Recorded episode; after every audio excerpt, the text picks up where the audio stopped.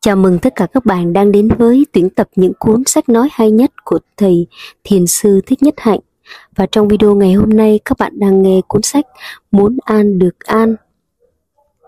Lời giới thiệu Ngày Chủ nhật và cũng là ngày cuối cùng của tháng 11 năm 2014, tôi nhận được bản thảo cuốn sách Muốn an được an của Thiền sư Thích Nhất Hạnh đã được sư cô Trần Hội Nghiêm dịch ra tiếng Việt từ nguyên gốc tiếng Anh. Tôi ngồi vào bàn rồi đọc ngay tức khắc và tôi giật mình. Giật mình bởi mình quá may mắn mà không biết điều đó. May mắn vì tính đến năm 2015 này, tôi được biết đến thiền sư Thích Nhất Hạnh đúng 10 năm.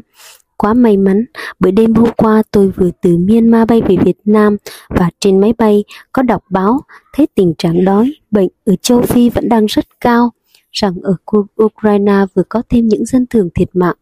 Tình hình chính trị xã hội vẫn bất ổn ở nhiều nơi trên thế giới. Quá may mắn bởi bản thân tôi và rất nhiều đồng nghiệp đã và đang làm việc ở Thái Hà Búc đều là Phật tử. Tôi đọc ngay những dòng đầu tiên và phải đọc đi đọc lại vài lần những dòng, những chữ thiền sư thích nhất hạnh. Nếu tự thân ta không có hạnh phúc, bình an thì chúng ta không thể hiến tặng hạnh phúc và bình an cho ai được. Kể cả những người ta thương, những người ta cùng chung sống trong một mái ấm gia đình có bình an, có hạnh phúc thì chúng ta sẽ mỉm cười và xinh tươi như một bông hoa. Khi đó, mọi người chung quanh ta, từ gia đình cho đến xã hội, ai cũng được thừa hưởng điều đó. Mỗi ngày chúng ta có rất nhiều cảm thọ, khi thì hạnh phúc, lúc thì buồn khổ. Các cảm giác thọ cứ lần lượt đến với ta như một dòng sông. Rõ ràng, việc thực tập thiền là rất quan trọng. Hành thiền để ý thức được, ghi nhận được từng cảm thọ, thậm chí ôm ấp từng cảm thọ Tôi luôn nhắc mình thực tập như vậy bởi tôi biết điều này, bởi thiền sư Thích Nhất Hạnh đã hướng dẫn chúng tôi cách đây tròn 10 năm, từ năm 2005 khi tôi may mắn được biết đến thầy. Nhờ thầy mà tôi dần biết cách tìm bình an trong chính mình. Tôi đã nhận ra rằng thiền rất giản đơn, có thể thiền tập bất cứ đâu và bất cứ giờ nào trong ngày. Thiền không có nghĩa là vào rừng ẩn tu hay trốn tránh xã hội. Nếu như chúng ta cùng nhắc nhau thiền mỗi ngày thì đời sống đẹp biết nhường nào và xã hội sẽ tươi mát vô cùng. Muốn an thì có an, vấn đề là ta phải muốn. Có hai thời điểm rất quan trọng mà tôi luôn nhắc tâm mình bình an, đó là đầu giờ sáng mai thức dậy và trước khi đi ngủ. Tôi hay nhắc tâm an lạc, nhắc miệng mỉm cười thư giãn, muốn an thì được an mà. Muốn hạnh phúc thì có ngay hạnh phúc, hạnh phúc từ trong ta mới bền lâu, chứ hạnh phúc mang từ bên ngoài vào, đến và đi nhanh lắm. Đôi khi, bạn cũng như tôi, chúng ta quá bận rộn, bận đến mức không dành thời gian cho người thân và bạn bè, bận đến mức không có thời gian để ngắm cây, ngắm trời, ngắm hoa, ngắm đất, thậm chí quên mất luôn chuyện thở, và ta thở từ đầu như một cái máy, thở không có ý thức. Thật là tiếc, bạn và tôi đang bị tập khí lôi cuốn. Bây giờ, đọc cuốn muốn an được an rồi, chúng ta luôn tự nhắc mình và nhắc nhau hai chữ bình an để tạo nên bình an cho chính mình. Cách đây mấy tháng, chúng tôi may mắn được tham gia một khóa thiền hành dành cho giới tiếp hiện. Trong một tuần bên nhau ở băng trông, Thái Lan, chúng tôi đã thiền tập rất tốt trong tình huynh đệ. Tôi biết mình và các thiền sư khác đã nhận được những lợi lạc rất lớn lao, nhất là sự bình an. Đến nay, tôi vẫn nhớ nhất là bài hát mà tôi vẫn hát mỗi ngày. Xin được chia sẻ với quý vị. Để bụt thở, để bụt đi, mình khỏi thở, mình khỏi đi. Bụt đang thở, bụt đang đi. Mình được thở, mình được đi. Bụt là thở, bụt là đi. Mình là thở, mình là đi. Chỉ có thở, chỉ có đi. Không người thở, không người đi. An khi thở, lạc khi đi. An là thở, lạc là đi. Mong sao ai cũng để ý đến hơi thở, đến bước đi, mỗi phút, mỗi giây, để có an lạc. Nếu chúng ta biết nhắc nhau và cùng nhau trở về tiếp xúc với bản thân, thì mình luôn có an lạc. Muốn an là sẽ được an mà. Chúng con thành kính biết ơn Thiền sư Thích Nhất Hạnh đã giúp chúng con được thực tập những lời Phật dạy, đưa đạo Phật vào đời sống thường ngày. Một lần nữa con xin được thành tâm tri ân của Hội Nghiêm đã chuyển ngữ ra tiếng Việt cuốn sách quý này để hàng triệu bạn đọc Việt Nam, nhất là các thiền sinh và Phật tử có cuốn cẩm nang để thực hành. Xin chúc mừng quý vị đã có trên, trên tay cuốn sách quý. Mong rằng chúng ta cùng nhau thực tập cùng nhau đi như một dòng sông về với đại lương bao đại dương bao la của bình an Xin hồi hướng công đức xuất bản cuốn sách này đến thiền sư Thích Nhất Hạnh với mong muốn thầy luôn khỏe mạnh để hướng dẫn chúng con tu tập mỗi ngày. Chương 1 Cuộc sống không chỉ có khổ đau Cuộc sống có rất nhiều khổ đau, nhưng cuộc sống cũng tràn đầy những màu nhiệm như trời xanh, mây trắng, nắng ấm, ánh mắt trẻ thơ. Cuộc sống không chỉ có khổ đau, do đó chúng ta phải biết tiếp xúc với những màu nhiệm của sự sống.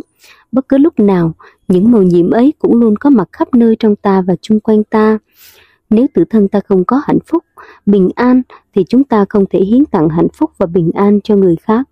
Kể cả những người ta thương, những người ta cùng chung sống trong một mái ấm gia đình. Có bình an, hạnh phúc thì chúng ta thì chúng ta sẽ mỉm cười và nở ra như một bông hoa. Khi đó, mọi người chung quanh ta, từ gia đình cho đến xã hội, ai cũng được thừa hưởng. Chúng ta có cần cố gắng để hạnh phúc không? Có cần cố gắng để thưởng thức vẻ đẹp của trời xanh không? Có cần phải thực tập để có thể tận hưởng vẻ đẹp đó không? Không, chúng ta chỉ tận hưởng thôi. Mỗi giây, mỗi phút của đời sống hàng ngày đều có thể như thế cả. Bất cứ lúc nào, ở đâu, chúng ta cũng có khi cũng có khả năng thưởng thức nắng ấm, thưởng thức sự có mặt của nhau hay thưởng thức hơi thở của chính mình. Chúng ta không cần phải đến Trung Quốc để ngắm trời xanh, không cần phải đi tới tương lai để thưởng thức hơi thở. Chúng ta chỉ cần tiếp xúc với chúng ngay bây giờ. Nếu chúng ta để ý đến đau khổ thôi thì rất tội nghiệp. Chúng ta có bận rộn đến nỗi không có thời gian để nhìn mặt những người ta thương, kể cả những người trong gia đình ta.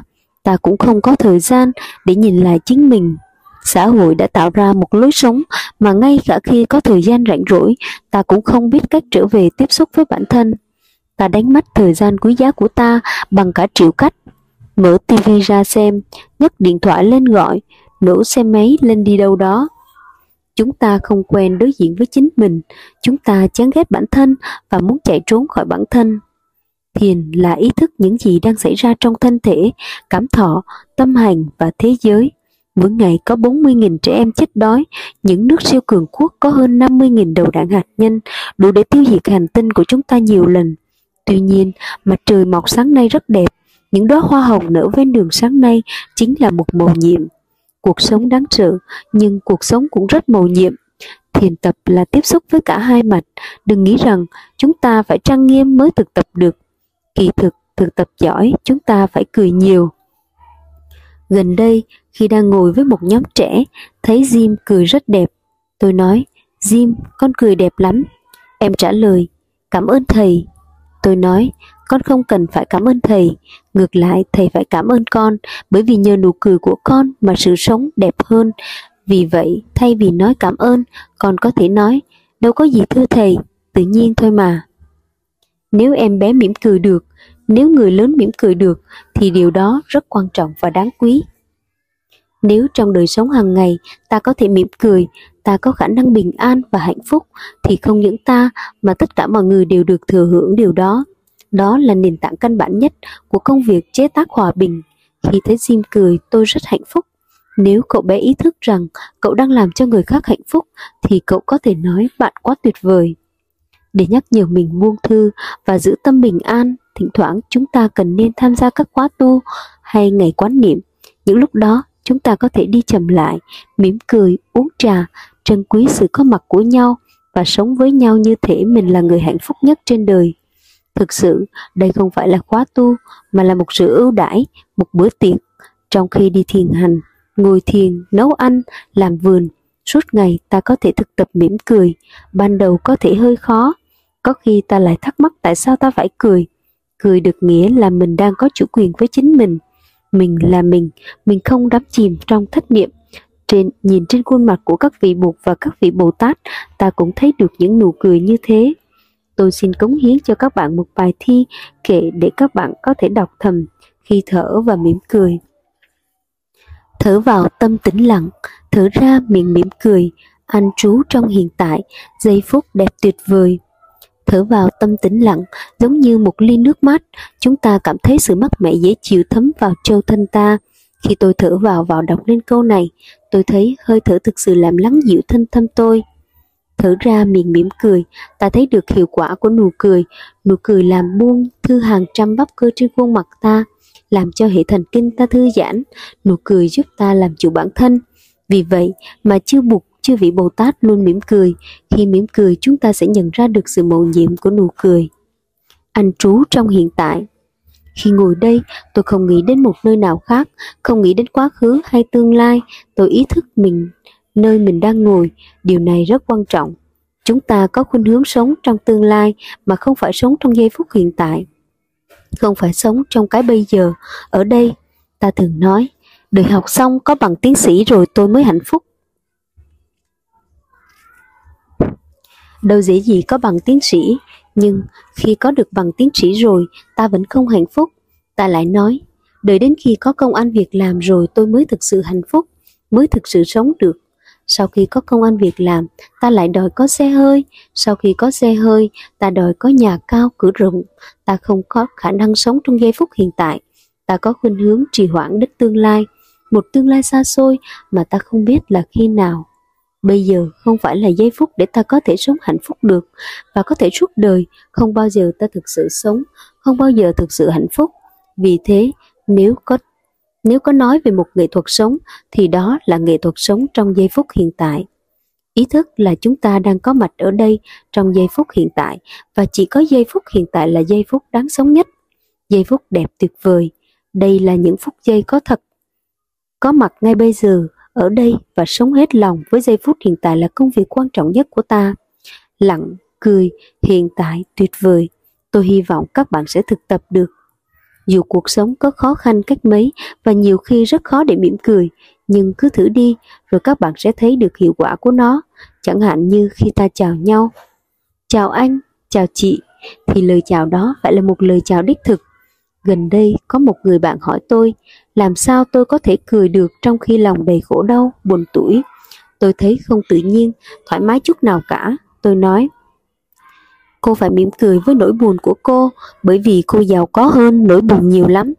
Chúng ta giống như cái tivi vậy, có hàng triệu kênh, nếu mở kênh buộc thì chúng ta là bụt, nếu mở kênh buồn lên thì chúng ta là nỗi buồn, nếu mở kênh cười lên thì chúng ta là nụ cười. Chúng ta không nên để cho một kênh nào đó xâm chiếm, khống chế, lấn át ở trong ta. Trong ta có đủ mọi loại hạt giống, chúng ta phải nắm lấy tình hình trong tay và khôi phục lại chủ quyền của mình khi ta ngồi có khi ta ngồi có ý thức có bình an có khả năng thở và mỉm cười thì ta thực sự là ta ta có chủ quyền với ta khi mở tivi lên ta thường để cho chương trình tivi xâm chiếm thỉnh thoảng cũng có những chương trình hay nhưng thường chỉ là sự huyên náo ồn ào nhưng vì ta muốn có một cái gì đó đi vào ta hơn là chính bản thân mình, nên ta ngồi đó để cho những chương trình huyên náo tấn công, ngự trị và hủy hoại mình.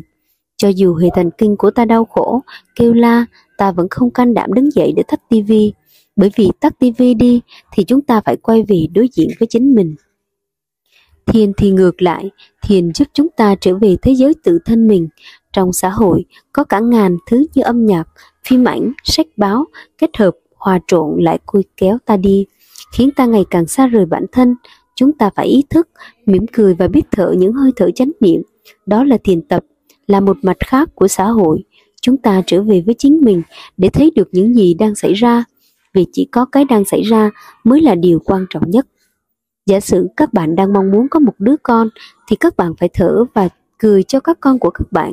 Đừng đợi khi con mình ra đời rồi mới bắt đầu chăm sóc nó các bạn có thể chăm sóc cho con của các bạn ngay bây giờ, thậm chí phải chăm sóc chúng sớm hơn nữa. Nếu các bạn không cười được thì rất là nguy hiểm. Chúng ta không thể coi thường được, có thể các bạn nghĩ rằng tôi đang buồn khổ như vậy, làm sao cười được, phải la khóc lên mới đúng. Thế nhưng, nếu bạn khóc la thì con của bạn sẽ lãnh đủ, tất cả những gì ta làm đều là làm cho con của ta. Cho dù ta không đa, đang mang đứa bé trong bụng, thì hạt giống của em bé cũng đã có ở đó rồi. Dù ta không lập gia đình, hay dù ta là đàn ông đi chăng nữa, thì những hạt giống khác của thế hệ tương lai cũng đã có mặt ở trong ta. Đừng đợi đến khi bác sĩ báo cho ta biết là ta đang mang thai, ta mới bắt đầu chăm sóc em bé. Nó đã có ở đó rồi, bất kể ta làm gì, ta như thế nào, thì đứa bé đều nhận hết được. Tất cả những gì ta ăn, những gì ta quan tâm, lo lắng đều ảnh hưởng cho đứa bé đều là cho đứa bé Bạn nói rằng bạn không cười được chăng? Hãy nghĩ về đứa bé và mỉm cười với mỉm cười với nó, cười cho nó và cho các thế hệ tương lai. Đừng nói rằng nụ cười và nỗi buồn không thể đi chung với nhau được, đành rằng bạn buồn, nhưng còn đứa bé thì sao? Đâu phải là nỗi buồn của nó, nó có tội tình gì mà bắt nó phải buồn. Ngay cả những em nhỏ cũng hiểu được nỗi người, nữ cũng như nam, đều có khả năng tỉnh thức, hiểu biết và yêu thương yêu. Nhiều em đã nói với tôi rằng chúng không thể tìm ra một người nào mà không có những khả năng hiểu biết và thương yêu ấy. Ở một số người thì những hạt giống này có cơ hội phát triển mạnh hơn, một số người khác thì không, nhưng tất cả đều có khả năng tỉnh thức, còn được gọi là Phật tánh, là khả năng hiểu biết, thương yêu, cũng như ý thức được những gì đang xảy ra trong thân thể, trong những cảm thọ, tri giác, tâm thành và thế giới. Bục sơ sinh đang có mặt trong ta, thế nên ta phải cho bục một cơ hội để biểu hiện. Nụ cười rất quan trọng. Nếu chúng ta không có khả năng mỉm cười, thì thế giới không có hòa bình, không có bình an. Chúng ta không thể biểu tình chống tên lửa hạt nhân để mang lại hòa bình, mà chỉ khi nào chúng ta mỉm cười được, thở được những hơi thở ý thức, chế tác được an lạc, thì khi ấy hòa bình mới có thể được tạo dựng.